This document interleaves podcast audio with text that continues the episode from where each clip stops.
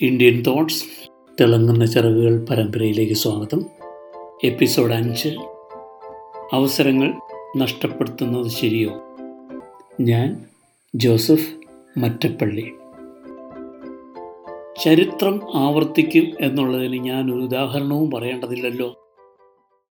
Niagara വെള്ളച്ചാട്ടത്തിൽ പെട്ടുപോയാൽ ജീവനോടെ ആരെങ്കിലും തിരിച്ചു വരുമോ?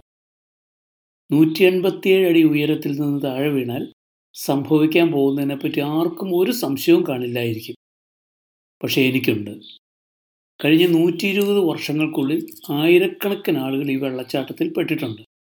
പക്ഷേ കണക്കുകൾ കാണിക്കുന്നത് അതിൽ പതിനാറ് പേർ രക്ഷപ്പെട്ടു എന്നാണ്. അവരിൽ ഒരാൾ മരിച്ചതാവട്ടെ പഴത്തൊലിയിൽ ചവിട്ടി തെറ്റി വീണാണെന്നും പറയപ്പെടുന്നു.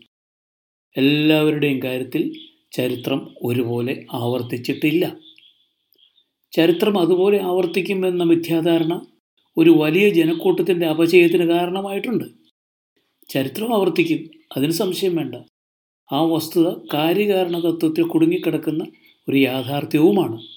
പക്ഷേ ഒരാവർത്തിക്കലും അതേപോലെ സംഭവിച്ച ഒരനുഭവം ആർക്കും പറയാനുണ്ടാവില്ല.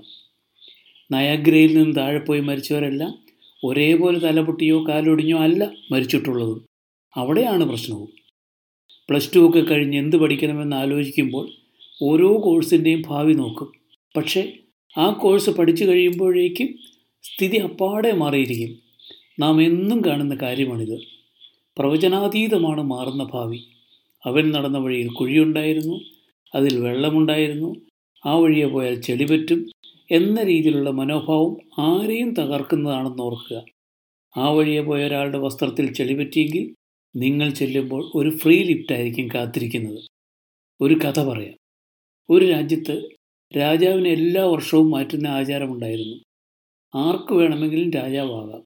പക്ഷേ ഒരു വർഷം കഴിയുമ്പോൾ അകലെയുള്ള ഒരു ദ്വീപിൽ ആ രാജാവിനെ കൊണ്ടുപോയി ഒറ്റയ്ക്ക് വിടും. അവിടെ വനമാണെന്ന് മാത്രമല്ല എല്ലാത്തരം വന്യമൃഗങ്ങളും അവിടെ ഉണ്ടായിരുന്നു. യാതൊരു സഹായവും കൊണ്ടുപോകാനും മുൻ രാജാക്കന്മാരെ ജനങ്ങൾ അനുവദിച്ചിരുന്നില്ല. ചുരുക്കത്തിൽ അവിടെ എത്തുന്നയാൾ തിരിച്ചു വരില്ലെന്ന് സാരം. ഒരു മുൻ രാജാവിനെ ദ്വീപിൽ കൊണ്ടാക്കിയ ശേഷം മടങ്ങി വരുമ്പോൾ ഇതാ ഒരുത്തൻ ഒരു പലക കഷ്ണത്തിൽ പിടിച്ച് കടലിൽ പൊങ്ങിക്കിടക്കുന്നു കപ്പൽ അപകടത്തിൽ നിന്നും രക്ഷപ്പെട്ട ഒരു ചെറുപ്പക്കാരനായിരുന്നു അയാൾ. അയാളെ അവർ രക്ഷിച്ച് കരയിലെത്തിച്ച് അവിടുത്തെ രാജാവുമാക്കി.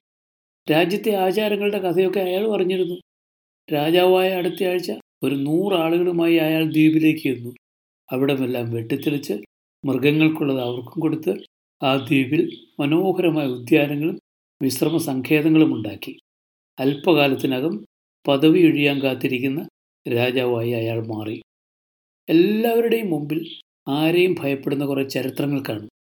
സത്യം എന്താണെന്ന് വെച്ചാൽ പ്രപഞ്ചം ഓരോരുത്തർക്കും നിശ്ചയിച്ചു വെച്ചിരിക്കുന്ന വിജയം മിക്കപ്പോഴും ഈ ഭയപ്പെടുത്തുന്ന ആവരണത്തിന് പിന്നിലായിരിക്കുമെന്നതാണ്.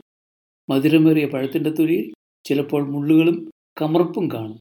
ഒരു ചെരുപ്പ് റിപ്രസെന്റേറ്റീവ് ഒരു ഗ്രാമത്തിൽ ചെരുപ്പ് വിൽക്കാൻ ചെന്നു. ദൗർഭാഗ്യത്തിന് അവിടെയുള്ളവർ ചെരുപ്പ് ഉപയോഗിക്കുന്നവരായിരുന്നില്ല. ഇത് കേട്ടപ്പോൾ ചെരുപ്പ് കമ്പനി വേറൊരു റെപ്പിനെ അയച്ചു. ആദ്യത്തവൻ പറഞ്ഞത് ശരിയോ എന്നറിയാൻ. രണ്ടാമത്തവൻ കമ്പനിക്ക് എഴുതി സംഗതി ശരി തന്നെ പക്ഷേ കഴിഞ്ഞ മാസം ഉണ്ടാക്കിയ ചെരുപ്പുകൾ മുഴുവൻ ഇവിടെ ആവശ്യം വന്നേക്കാം. ഇവരെ ചെരുപ്പിടാൻ പഠിപ്പിക്കുക മാത്രമേ ചെയ്യേണ്ടതുള്ളൂ. ഒരു ദ്വീപിലെ കാട് ഉദ്യാനമാക്കിയ രാജാവിനെയാണോ രണ്ടാമത് ഗ്രാമത്തിൽ ചെന്ന റെപ്പിനെയാണ് നിങ്ങൾക്കിഷ്ടം. രണ്ടുപേരുടെയും വിഗ്രഹങ്ങൾ മേശപ്പുറത്തുണ്ടായിരിക്കുന്നത് ഗുണം ചെയ്യും. മാർട്ടിൻ ലൂതർ കിങ് പറയുന്നത് താൽക്കാലികമായ തകർച്ചകളെ നാം അംഗീകരിക്കുക പക്ഷേ താൽക്കാലികമാണെങ്കിലും പ്രത്യാശ കൈവിടരുതെന്നാണ്. നന്ദി വീണ്ടും കാണാം.